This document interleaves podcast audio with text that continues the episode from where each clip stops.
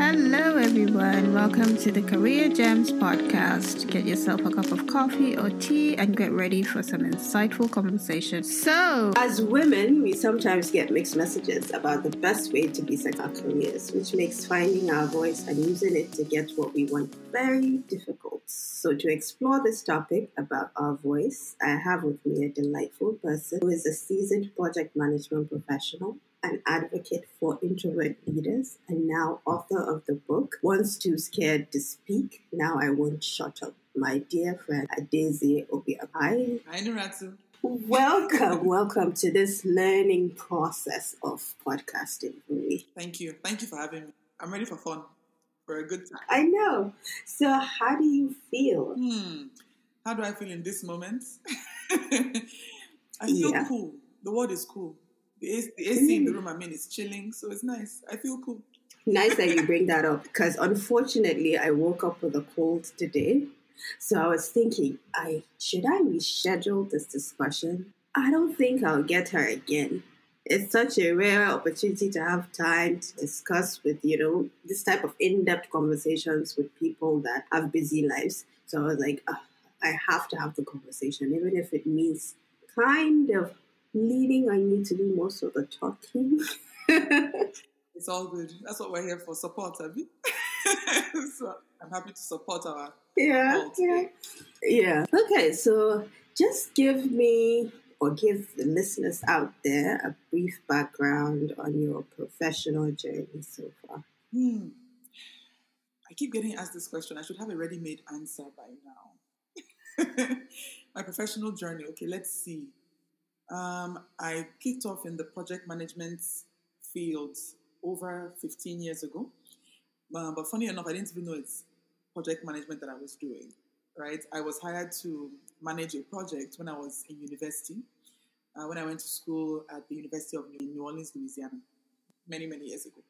And so my first like venture into project management was the on-campus job I had. I had to manage a program that was focused on STEM um, students, getting STEM students scholarships and grants and opportunities for them to stay in school, specifically minority students. And I had to manage the project, manage the funding, manage the database, and all of that. So that was my first project management experience. Then after that, That sounds a lot like for a first experience. well, you see, I was a little bit late to the party when it came to walking. So by the time I entered, they had to give me something serious. Uh, I didn't start, I mean, officially working for anybody until around, I think, it's not 18 years of age. Yeah.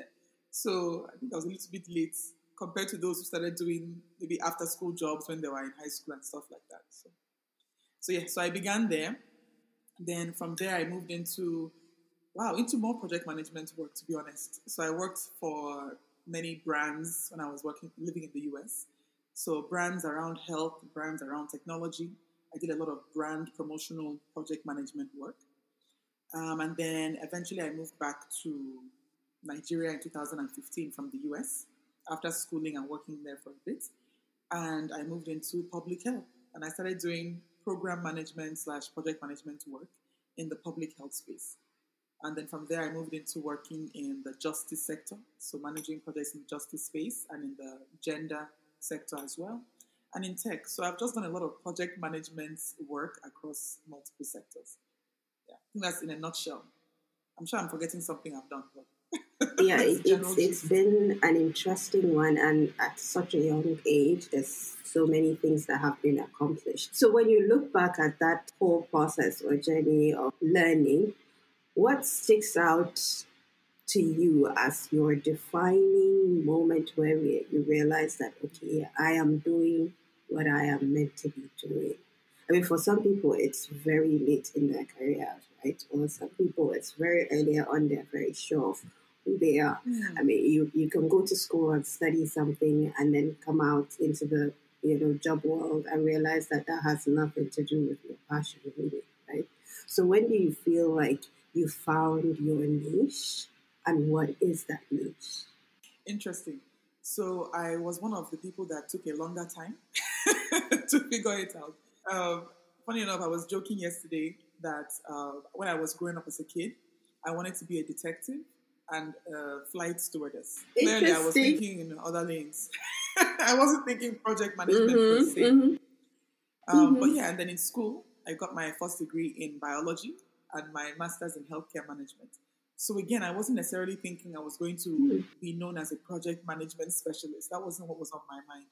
Yeah. Um, the clarity came for me many years later when I actually moved back to Nigeria. And after I had worked a bit in the public health space, I really like paused at one point a couple of years ago and I asked myself, who are you really? Like you, what do you bring to the table? What value are you adding? What are your core strengths? And I just sat down with mm-hmm. myself one day and I listed them out. Like, okay, what am I good at? What do I care about? And what can I use as an avenue to impact people in the world positively? And so I said, okay, what checks all those boxes? First thing that came to mind, project management, right? Because I really believe that all of life can be viewed through the lens of project management. I really mm. do. I feel like when you look at people's lives, whether it's their relationships or their careers or whatever else, their spirituality, their faith, whatever it may be, you will either see really good project management skills in play or you will see bad ones. It's so I, th- I thought to myself, I have a value for project management. Yeah. I'm good at project management. Mm-hmm. It's the field that I've been working in for over 10 plus years. That's one of my core things. And so it became very clear to me that I wanted to spend the rest of my life in some shape, form, or capacity, always finding a way to project management the work that I do and to impact the world through structure and through the beauty of it and the beauty of organizing, coordinating, and yeah. Then aside from that, I also believe heavily in storytelling. I'm a lover of storytelling. So I've grown up loving books, loving films, loving every avenue to write stories. I mean, um, and my book that you just referenced was also because of the love of writing stories. Yeah. Feeling the need to share stories I've learned. So, yes. So it was later on in life, but I finally figured out what I meant to be doing. I meant to be storytelling and also finding project management in everything that I do, finding the beauty of it. Yeah, yeah. So tie the now that you you have this book right to your history of project management. You have been in a space where you had to deal with a lot of people. Project management is basically bringing people that have different functions together, right, to achieve a purpose. So that means a lot of internal and external stakeholder management, right? And then there's this concept of one's too scared to speak. you know, how were you able to find your voice within project management? Because uh, it's it's a role that has a lot of assertiveness requirements, right? A lot of you know uh, navigating and holding people accountable. So, how do you feel like you got to the point where you married the two together? Good question. Now I have to pause and think deeply. okay, let's see. Okay, so how did I get to marry it together? Let me see. Um, okay, so interestingly enough, right, it was in the leadership component of project management that I actually found my voice mm-hmm. Um, or found confidence in using my voice. So, my book again that you referenced, once too scared to speak, yeah. um, now I can't shut up, or I won't mm. shut up mm. actually, is was written because I grew up super shy, super introverted, and not just regular introverted because I'm still an introvert now. But this was extreme introversion. I I found it extremely difficult to speak in public, to speak to people outside of my family members. So I, I never spoke yeah, in school. Yeah. I never did anything that would warrant me to open my mouth and speak. So be it debate club, be it going out for plays in school, I, I tried my best to shy away from anything that required me to bring out my voice in public. Because I was afraid that my voice wasn't good mm. enough, that maybe my accent wasn't good enough. Because I grew up a little bit around the world, moving from place to place, and sometimes feeling left out and not really mm. part of the people that I was around. So I just had that sense of my voice isn't good enough or worthy to really be shared beyond those within my family who I felt were my safe, trusting place. Now, what happened for me, interestingly enough, was the more I started doing project management work and mm. the more I had mm. to manage programs and projects and teams, I realized, oh, it's not going to work unless I open my mouth. it's not going to, I can't bring stakeholders together in a room and not say anything. It's not going to work. I can't communicate our project objectives. I can't communicate strategy. I can't brainstorm on strategy with anyone mm. or collaborate. Mm. Yeah. of opening my mouth. So all the work I've done up until this point has been ex- um, tools for me, like teaching yes. tools for me to learn how to speak and use my voice. So when you say, okay, how did I get that voice? How did I get the confidence in that voice? It was through having to step up as a leader, as in projects and programs I managed, having to lead people, having to manage people, having to lead strategy discussions, lead strategy plans, having to lead stakeholder engagements. All of that has led me to where I am today, where I am comfortable using my voice. Now, does it mean I don't ever still feel shaky sometimes when I say something? Yeah, it happens. I'm not going to pretend that doesn't happen. But the good thing is because I've had enough practice and experience having to use my voice yeah. with my voice, I can now overcome those doubts and fears when they show up. Because they will still show up. I can't speak for anyone else, but they will still definitely show up for me from time uh, yeah. I mean, it's funny that you say you're uh, that you are an introvert, and I fancy myself one as well because I have a fear of public speaking right? Like I, I don't feel confident to stand in a group of say which I would never know. I would never know that. I've always known you. Fifty or thirty people. It's weird because because I can talk in front of a thousand people because they won't be they won't be people to me. Yeah, but if it, it's such a weird thing, like if you have a setup of twenty to fifty people, and I can see their faces and reactions, I will not have the confidence to speak because I'm constantly, yeah, more worried about their reactions to, to what I'm saying and interpreting it onto myself. I mean, it's all in my head. I know it, right? But then I keep thinking, oh, what do they think? Are they analyzing what I'm saying, how. I'm saying it, what it like? So it, it it's very uh, interesting where you have different types of introverts within within like um, the corporate world, and you get to like you said, you would not think that I'm like that because we've worked together, and I speak my mind when I need to, right? yeah. But trust me, I'm not doing it out of confidence, right? I'm just mm. doing it out of I feel like that's just what I'm supposed to do. You know, like it, it gets natural to me to have my voice heard. But it doesn't mean that the emotions of that voice being out there, having to worry about being judged, is not there. I think it, it's how I grew up, right? So I grew up in, in a household where you have to say what you think, you know? like my parents would make you speak every day. Like, how was your day? How was school? What happened? You know, like if you had a, an issue with someone at school, my mom would be like, okay, what did you do about it? It's like, like people can't bully you. You have to say, you know. So, so I knew how to say things when I needed to say them, but it didn't mean that it came from confidence. I don't know if that means. So that's interesting because I haven't thought of it that way. Speaking up even when you're not confident, but just speaking up because of a sense of right to, to speak mm. up. Like you feel like you have the right to speak up, even if you are not confident about it. You're uncomfortable. Okay. So it's it's funny yes. because I love that you referenced your family upbringing. Now, I had a very similar one in the sense that my father is a retired diplomat, my mother is a former English teacher. So speaking and mm. speaking up in the house was very much encouraged. Always encouraged. The funny thing for me is, and again, I'm a very interesting human being, I guess, but the funny thing for me is it didn't translate yeah. when I went outside the house. So so they gave me all the tools at home to speak up you had a safe bubble within the household, right. right? That like that was your bubble. And then the outside world was different. right. We had a lot of conversations at home. Because at home, I'm talking, we're talking, we're laughing, we're discussing, engaging with my sisters and my brother, with my parents. So we were always speaking at home.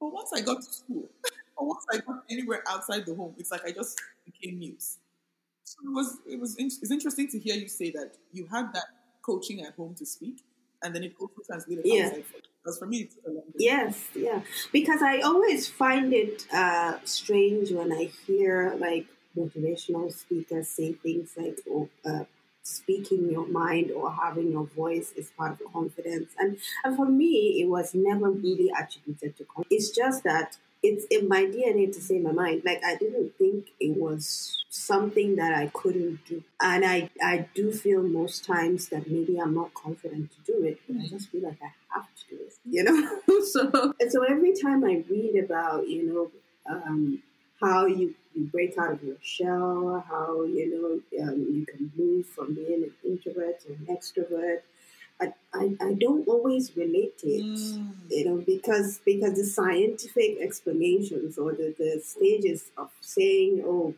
moving out of this space of anxiousness, nervousness to confidence is where you become an extrovert, right? Okay, so you just got my blood tickled because you just said something now that I'm always pushing back against. You just said trying to get people to move from being an ex- introvert to an extrovert. I don't believe mm. that's required for you to do well or for you to speak up in life. I don't think yeah, you have to change why? your core personality type. I really don't. I feel like you can lead as an introvert, you can speak up as an introvert. I yeah. just think trying mm. to build up speaking skills is different from saying, I want to become an extrovert. like I can be an introvert and speak, right? Yeah, so I don't like I know. narrative that goes around that makes it seem as if the only way you mm-hmm. can speak up and bring exactly. value is if you're an extrovert. Is if you're an extrovert. Because there are many introverts. Yes. And uh, yeah, I know, very successful, and they still have their voices heard, right? And they still have their voices. Mm-hmm. So then, another thing is, I feel part of for me, going back to what we were saying about how one grows up in a family that encourages things, and then you go outside, and then it's it's almost like they sheltered you into thinking the world is perfect, but it's not, right?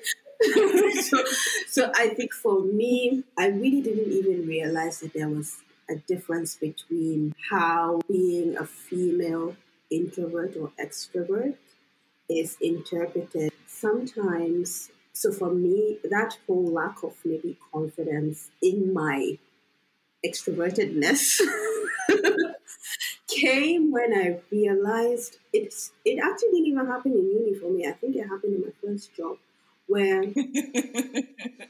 in meetings I would say certain things and then it would be breezed through like I didn't say it. Like I believe everyone heard it, but no one acknowledged it. And then I would literally lock eyes with a guy in the same meeting, and he would just mm. pick up what I said in that same meeting. And he would be like, Yes, that is a good idea. so that now made me feel like, okay, it's one of two things here. Mm. It's either I protect my ideas, I keep them to myself. I'm not even going to add that value to this discussion because I don't like the feeling that comes out of me trying to add that value. But to avoid rambling around about around the topic, I'm basically talking about how women are perceived in the workplace when it comes to their voice. What are your experiences in that regard as a project manager? You've managed teams that have had, or projects with teams that have had mostly men, right? And maybe you are the only female as the project manager. Like, how do you feel like you say things, they stick, they're acknowledged, and they're followed? Again, another question that makes me have to pause. It could be that you've never experienced so, it, right? Mm-hmm. Oh, no, I have. I definitely have. So, when you were saying your experience, right, sharing your ideas, somebody, a male shares the same idea, and then that is approved. Oh, yes, I've experienced that for sure. Um, so when, in terms of how do I deal with it, so I too have felt bad, right? When that happened to me in the past, I would feel like, uh-uh, my idea is that's my idea. Somebody is talking about. Mm. It's not what I just said. yeah. so I have felt it too. So what I, funny enough, found myself doing in the workplace to combat that was mm-hmm. being a bit louder with my voice.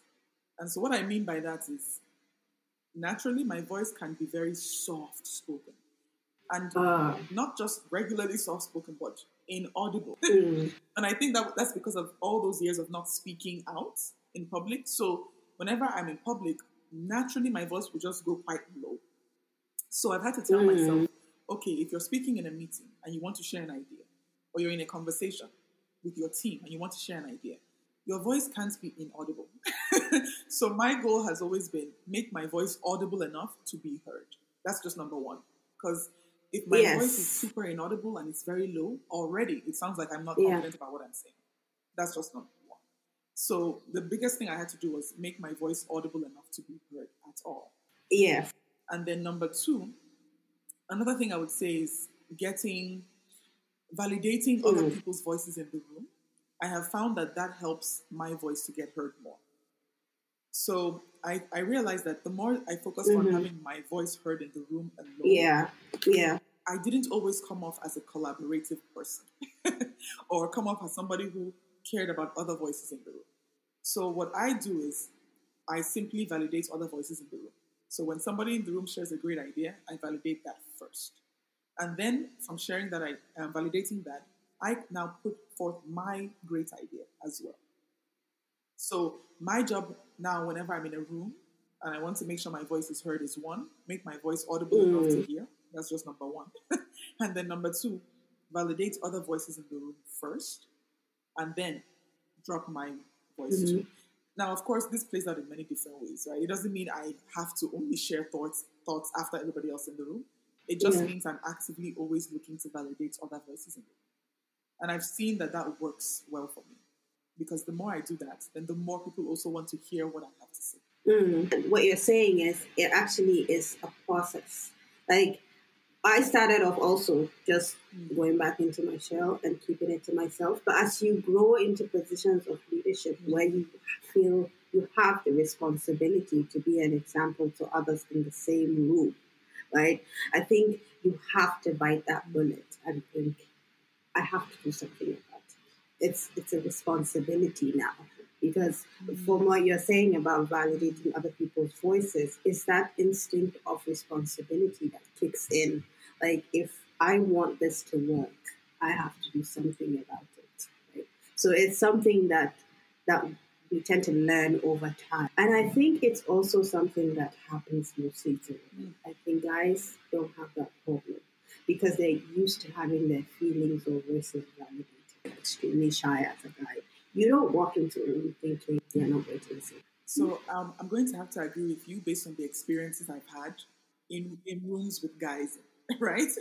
so there is that sense of a guy's voice in this room is automatically going to be heard. That's just like it's minimum requirement. We're going to hear what he has to say. And many times it does feel like any woman in the room has to really push for her voice to be heard. So Yeah. yes, so I do believe in some settings we have more work to do as women to make sure our voices are heard, hundred percent.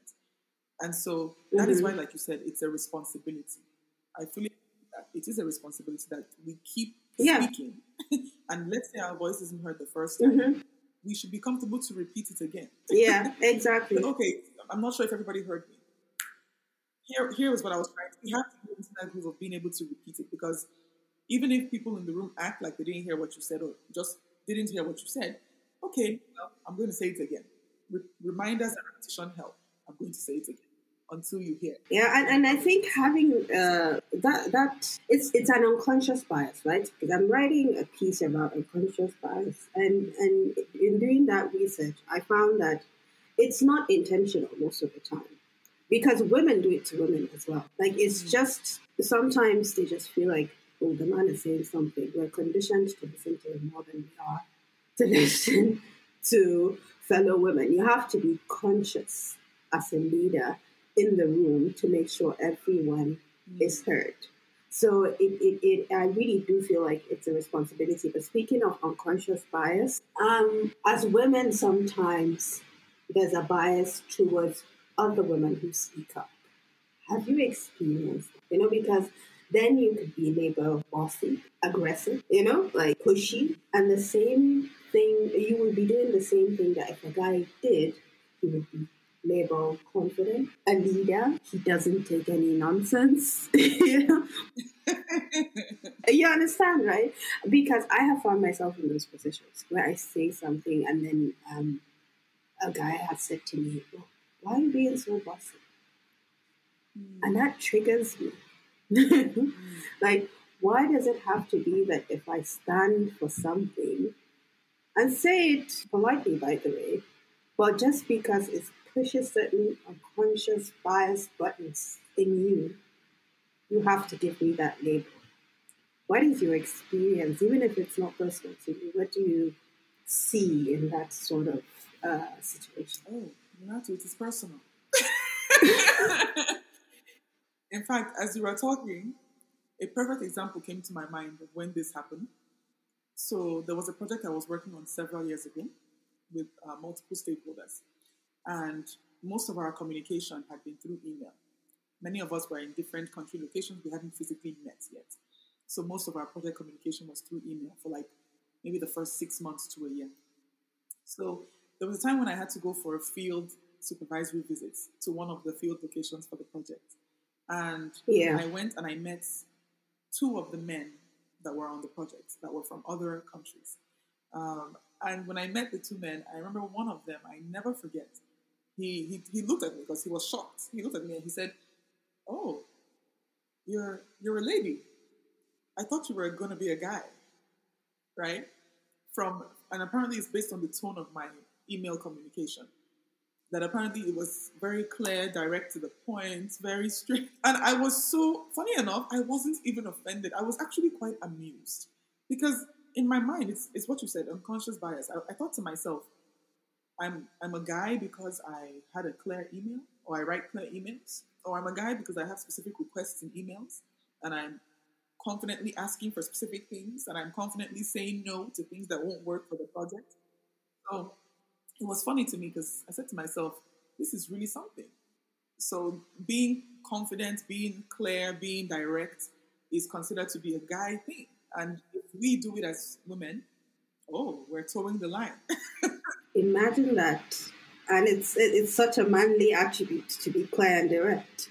So so I made it my mission on on that project after he said that to continue to do the same thing. yeah, I know. I made it my mission. I was like, by the time we're done with this project, what you are going to say is that you have never engaged someone like me before of the female gender on this type of projects. Because I was like, you're not going to pigeonhole us as women into boxes like that. I'm not just going to now change how I speak in the in my emails or change how I converse. No, no, no. So funny enough, throughout the life of that project, at different points in times, different stakeholders from different organizations would come to me and they would say, very assertive. Mm-hmm. I like it. These, these were male stakeholders.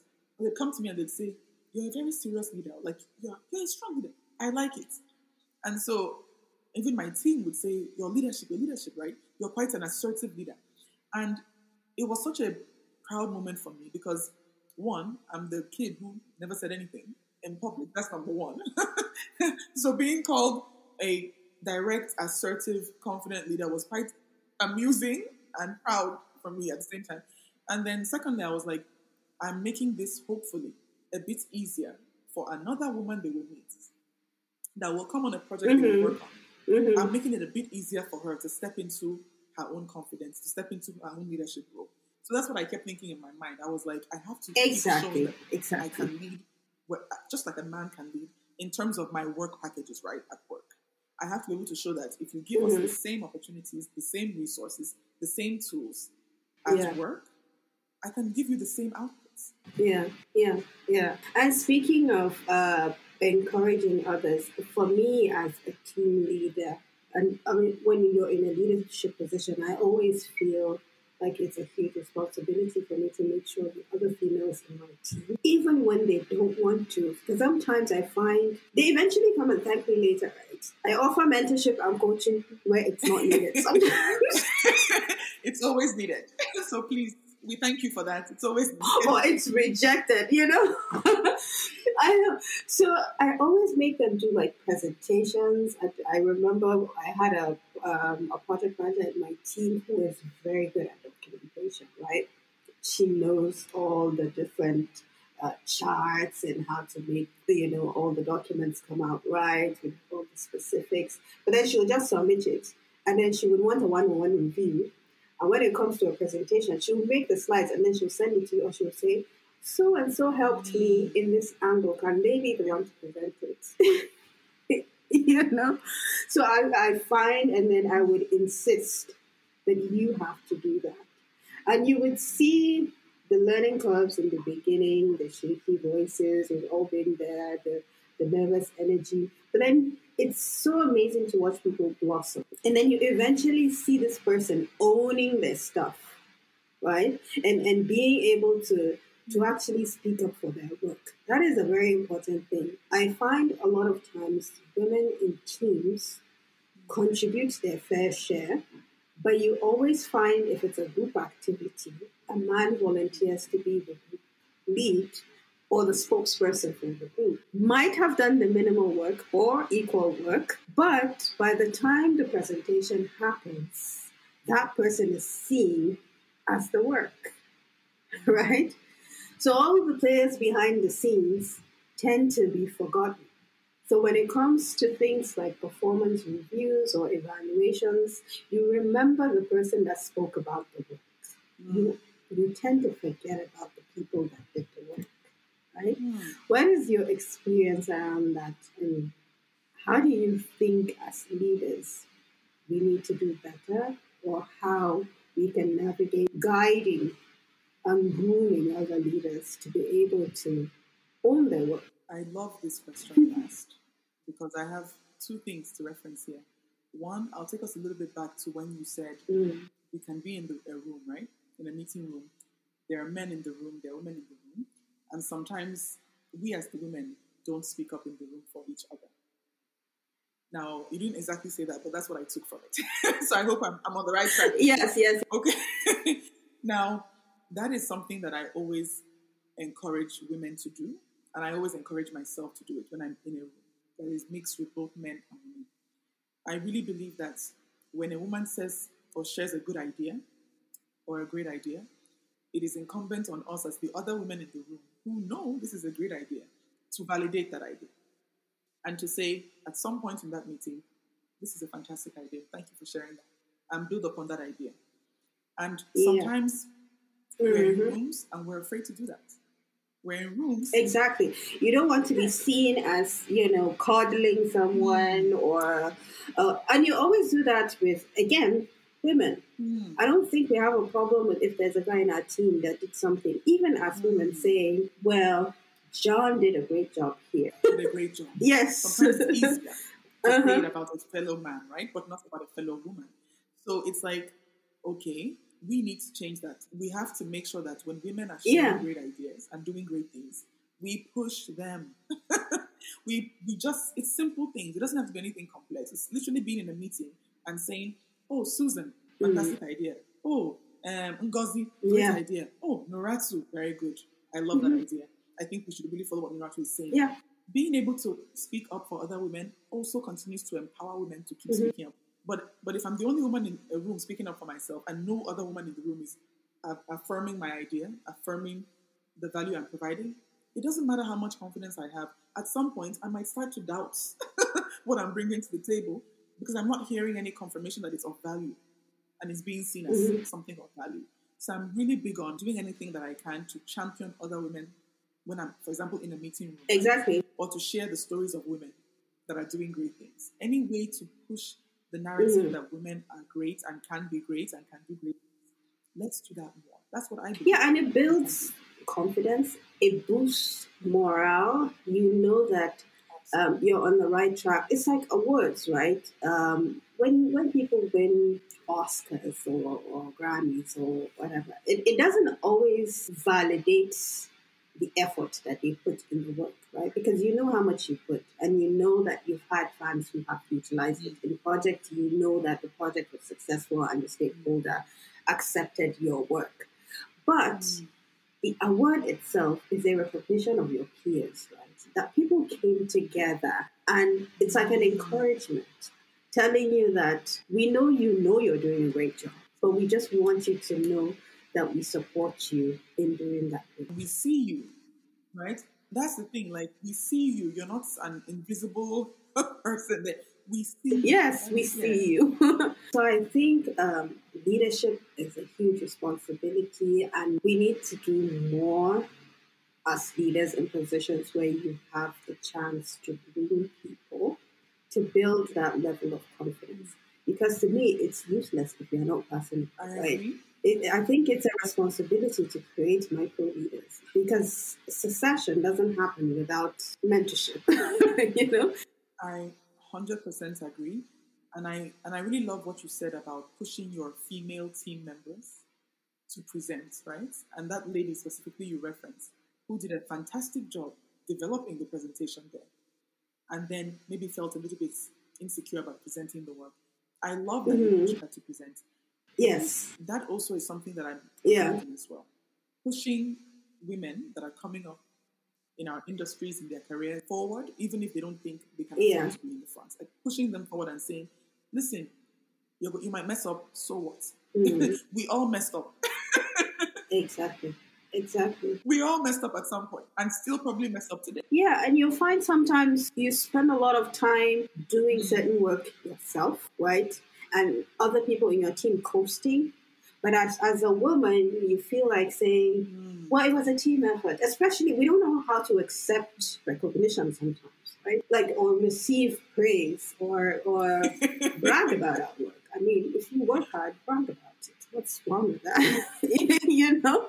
Because you see a man stand, put his hands in his pockets, tell you about all the good things that he has done, and you're just listening in admiration. But when it comes to us women, I've been guilty of it a lot of times. You'll be like, oh, it was a team effort, so and so was able to contribute this part. Like you feel as if you have to diminish yourself Oh, to be it. accepted to the audience that you're speaking to.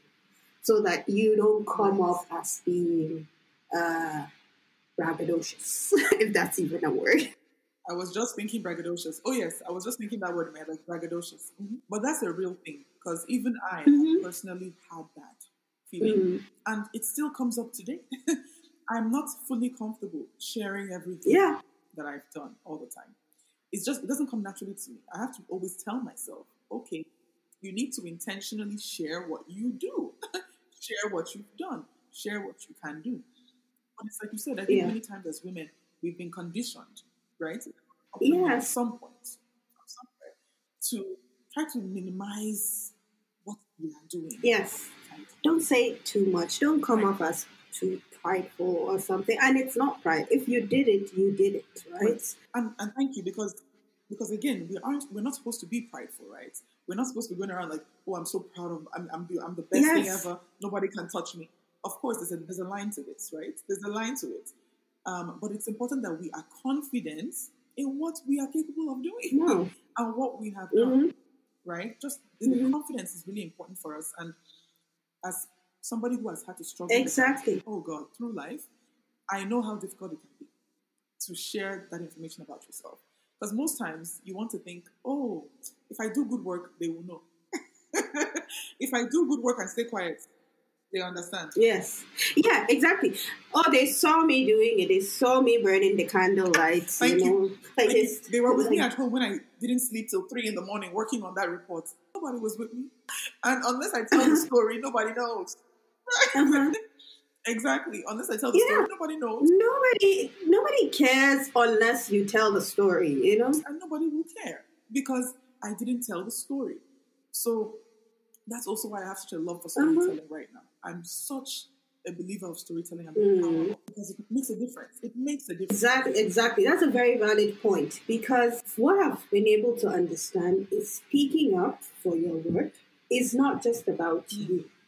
It's about the impact that that has on another person. You understand? You're, you're, you're letting other people know it's okay to validate your work without having to wait for others to validate it for you.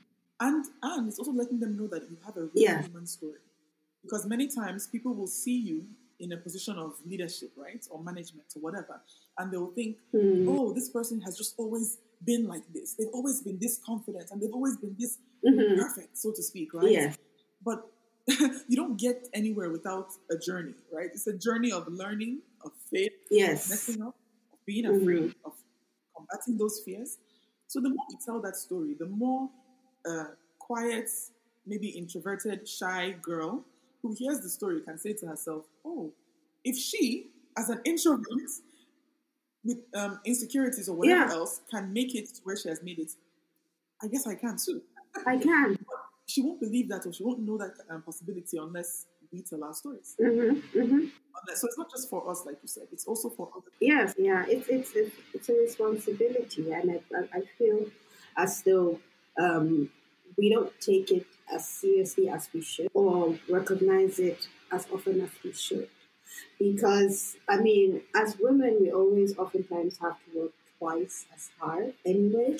And then because of that, we also have to think a lot of this whole speaking for yourself. I, I, can look back at moments when I find myself in a situation at work where I feel like things were not in alignment and have that feeling at the pit of my stomach that says, hmm, something is not adding up. But I just, just let things go, right? Oftentimes, there are those crucial moments that could be defining moments in your career where it might be the time to pivot, it might be location change you need to do, job change, or asking for a change in a position or negotiating a salary or a promotion. But then you just let it go because you feel like that conversation could bring up things that can hinder your standing within a team, right? Uh, and I feel like those kind of things can stop women from attaining leadership positions. It's where you get stuck in a place. You might not be happy, but you need the job or you're just complacent or you're, you have fear of missing out on that situation. So you're not bold enough to say, I need to move out. You know, I don't know if, if it's translating the way I'm thinking of it in my head, but I'm talking about those defining moments where you find it difficult. Have you experienced that? Where you let things go mm. and it's not a regret thing. But looking back, where you feel if you had the right mentor, the right coach, or a certain level of confidence, things might have shifted. It might have been a pivoting moment for you that you missed out. Hmm, that's you keep making me have to pause and think. I'm like, think of a story, think of a story. yeah, for me, I, I can give you an example. There was a time at a job, um, so I eventually took a step but I procrastinated for a long right? And that was when I wanted to go and do my PhD. I, I was thinking if I leave my job and go back to school, there's this security about having a job and independence, right? I don't feel like I've saved enough to be able to take care of myself. And I'm now in my adult self that I'll have to rely on my parents all over again. And what if, when I come back, the type of opportunity I currently have wouldn't be there. And I stalled for a long time until I told myself, well, what's the worst that could happen? I mean, you have an education and then, well, the parents will support you. Okay. So I, the example I have coming to mind has to do with not having the confidence to ask for what I needed. Uh, but in this case, it was on a project, and what I needed mm. wasn't necessarily a promotion at that time or anything like that. What I needed was a break. I needed rest. Oh, and, yeah. Right. I needed mental, physical, emotional, spiritual um, wellness at that time. And I needed a break, right? I was, it was several years ago, I was working mm. nonstop, uh, fully focused on my work, taking on more than I could handle, trying to show that, you know, I was the strong um, chick. I'm this strong manager. I can take anything. I can handle a hundred things at the same time. I can deal with everything, right? And at that same time, I was really terrible at delegating. So I, am one of those people that at the time I was delegating work and then letting the work be delegated back to me. so I would delegate it. Ah, yeah, you were not letting them know that. Yes. No, you know, also being able to say no is, is something that we also need to learn as mm-hmm. women, right? So, so the ability to say no without feeling like you're selling yourself short, without say, without seeming like you're slacking, or without seeming like mm. you're not taking it all in, which is why I said sometimes we have to do double the work just to prove ourselves. And that was the mindset that you I know? had, that I had to keep doing double, triple the work, and that I had to really just have ownership over every work package, right? Even the ones that I was delegating to people. And so the beautiful thing about life is the lessons life will always give you. If you refuse to listen, yeah. life will slap you with lessons. as opposed to just Mhm, mhm. quietly tell them to you. So for me, what happened was when I was in that mad rat, rat race to really work, work, work, overprove myself, and not rest, and refuse to ask for rest. What happened next? I had an epic burnout, a fantastic one. In fact, for me, this is a, a classic rock star burnout.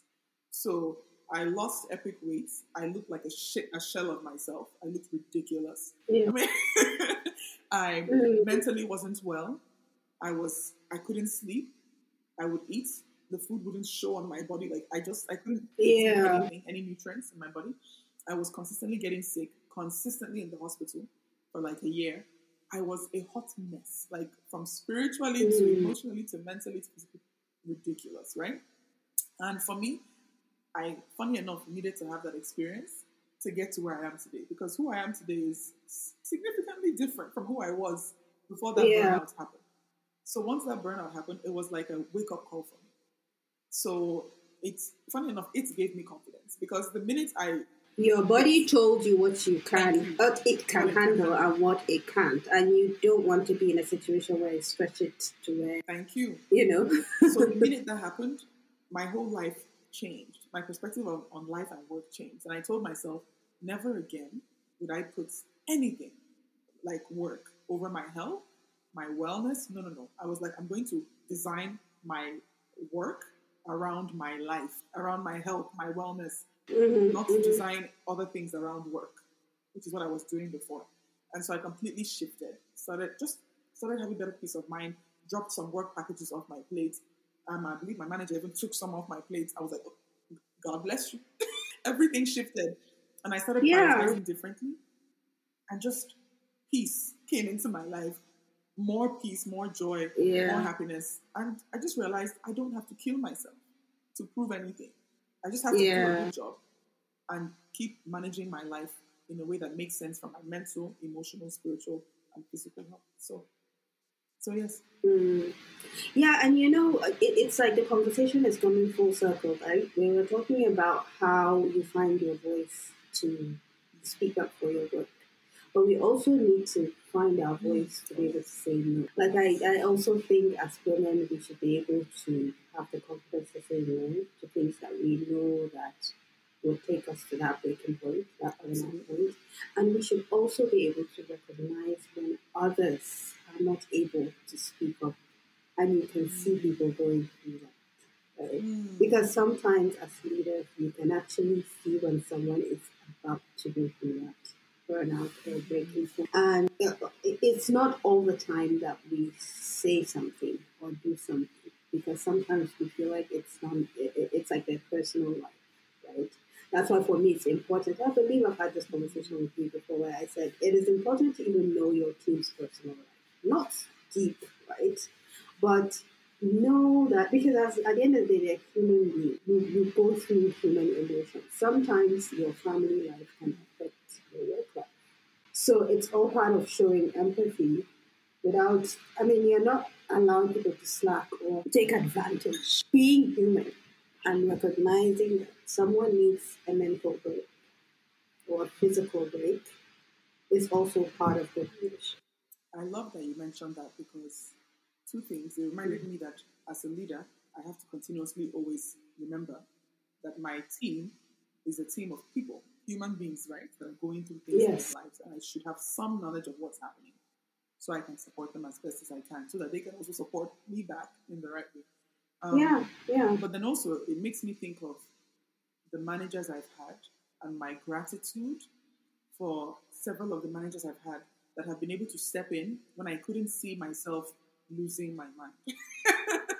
Yes, I'm grateful yes, for those yeah. managers. Yeah, because you can't always see it. Yeah, you can't always see it, right? Because um, it's a mental state. Sometimes people are just on autopilot. Mm. They're, they're motivated to just continue it because it's uh, it's like what I said earlier about that's all you know how to do.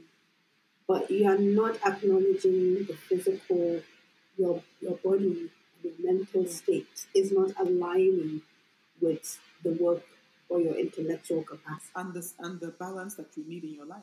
It's not aligning with what you require to be at your best, Mm, both in work and outside of work.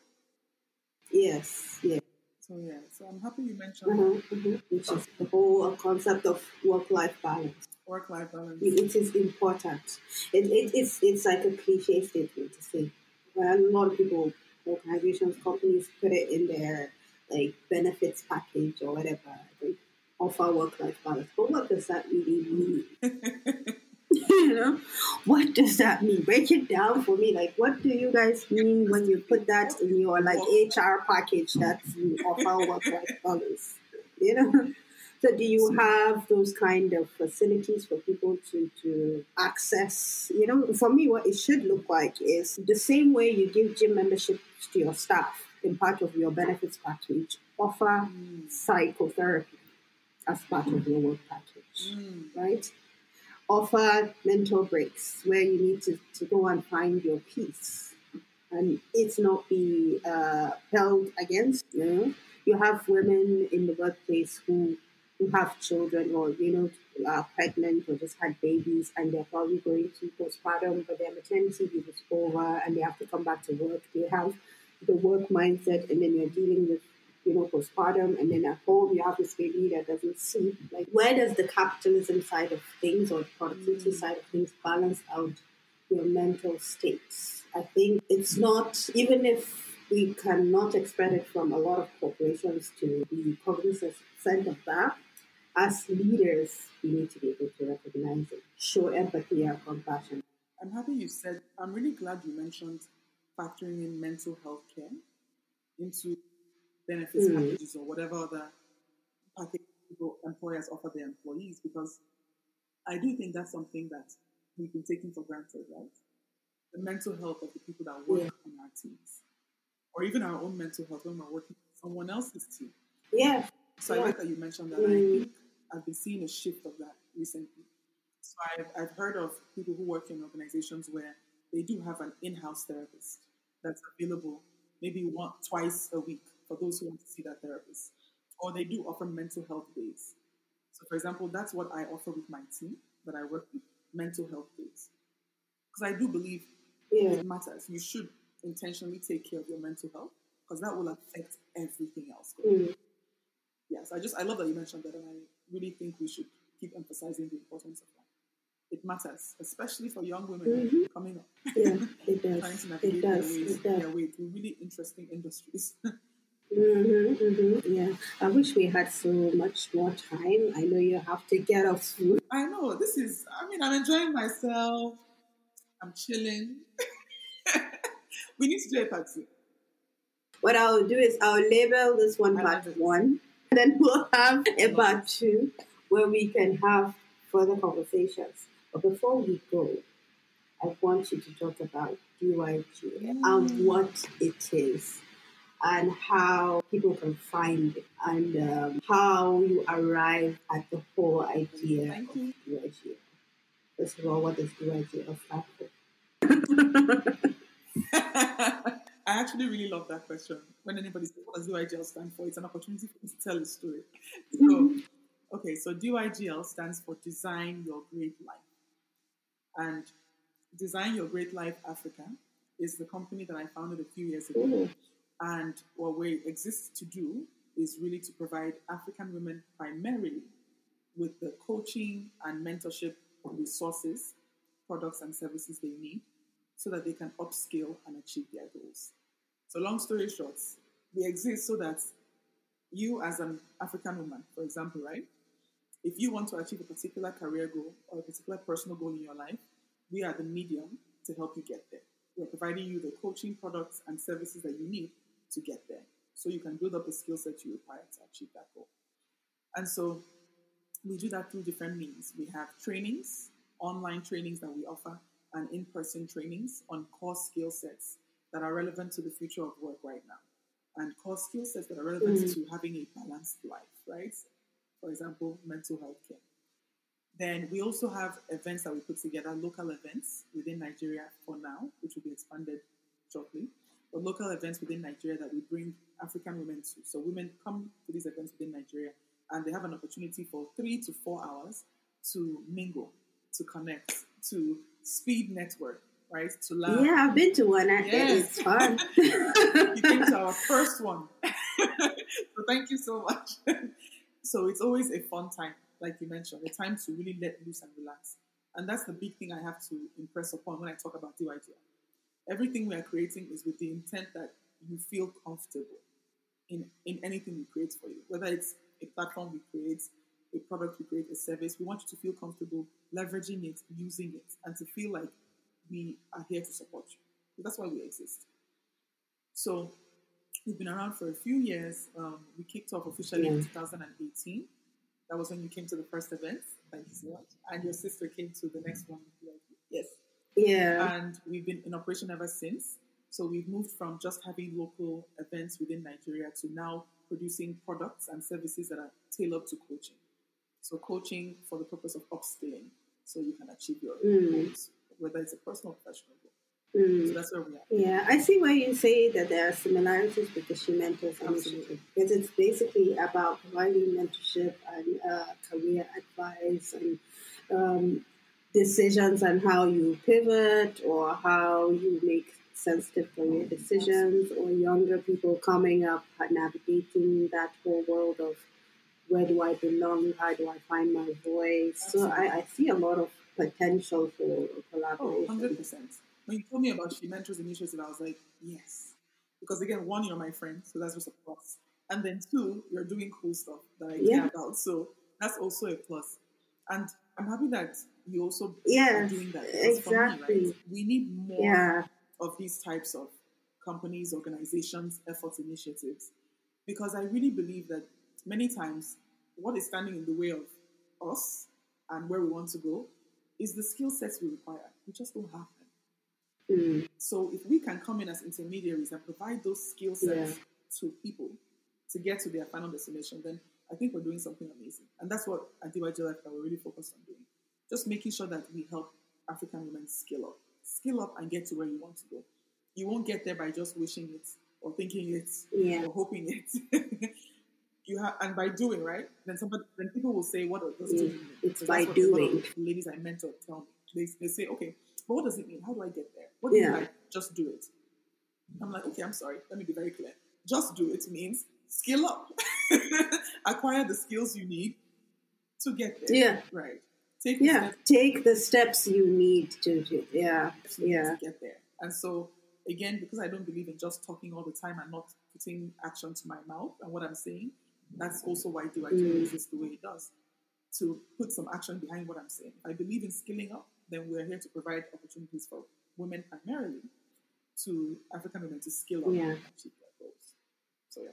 Oh, and in terms of where you can find us, we're all over the place. So of Yeah. course we have our website, which is www.dyglafrica.com. And then we're also across social media on Twitter, on LinkedIn, on Facebook, on Instagram, soon to be on other platforms with the um, handle at DYGL Africa. It's the same handle on all platforms at DYGL. And where do we find the book? Ooh, okay. So now we're going back to my book. So which I'm really, really like excited about. So that's why I'm, you know, do my hands together. So um, you can find Once Too Scared to Speak, Now I Won't Shut Up at Interesting title. very interesting. I, I funny enough, that has its own story, but we'll discuss that later, I guess, in part two. Uh, but you can find the book at www.nwanyibuifeugwoeje.com. So I feel like if it's possible, if we can add like the spelling of that somewhere when we're sharing Mhm. the video, because it's Yeah. mouthful. We'll put it like in the description. Yeah. I have a very long first name, so so yes. Yeah, yeah. Maybe you should do like you know, um, what's what's that thing that the dictionary pronunciation, like the series Yes. thing? Tell people how to pronounce your I your have name. that on LinkedIn. So if you go to my LinkedIn page, there's the little microphone icon next to my name, and I've actually pronounced how it's said. Yeah. So it's wine with it. I pronounced it. I figured people would need me to do that. Okay, so now that we know a little bit more about uh, Daisy, where to find her projects, uh, I really hope we have a part two because there's so much that we need to discuss. I hope so too. And you're fun to talk to. You make you're making this enjoyable, so I don't mind the part. But uh, well, I'm glad because I was also nervous about this whole podcast because, first of all, I don't like to hear my voice back. I'm still not comfortable. Who does? Who actually does like hearing their voice? With that, and now that I even have a cold during this conversation, I'm sure it sounds jacked up. But we're not listening to hear just the voice, but more about the discussion, right? So, well, trust me, I forgot that you had a cold. So if that's any indication that you did a good job, there you go. I forgot you had a cold. yeah, yeah. So I am so thankful to be sitting here recording this with you. And I'm very, very thankful for the people that will be listening to this episode. And I hope that when you listen, you subscribe to the podcast on Apple Podcasts, Spotify, and Amazon Music, as well as I think you should find it with the tagline, the Career Gems podcast, or search Dr. Nuratu because I hear some people have difficulty finding it, aka Adaeze. I didn't want to say anything. I was like, hmm. so, you know, the popular ones will pop up first, but we're getting there. yeah, so thank you so much for being here and uh, see you next